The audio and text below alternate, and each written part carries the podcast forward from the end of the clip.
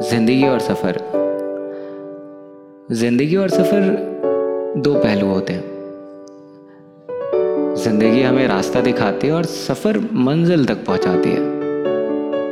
ज़िंदगी से हमें तजुर्बा मिलता है और सफ़र से हमें सीख मिलती है। ज़िंदगी को जीने के लिए सफ़र बहुत ज़रूरी है।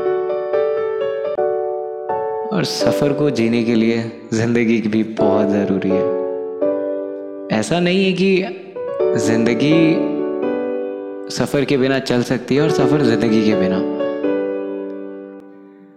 ज़िंदगी ना, आपके हर मोमेंट, हर एक्टिविटी पे डिपेंड होता है। सफ़र आपके बीते हुए कल पे डिपेंड होता है। जब ज़िंदगी की गाड़ी चल पड़ती है ना तो सफ़र भी पीछे पीछे चला आता है। बस तय हमें करना होता है कि हमें जाना कहाँ है। ज़िंदगी हमें दूसरों से जोड़ती है और सफ़र खुद से। अब डिसाइड आपको करना है कि ज़िंदगी प्यारी है या सफ़र।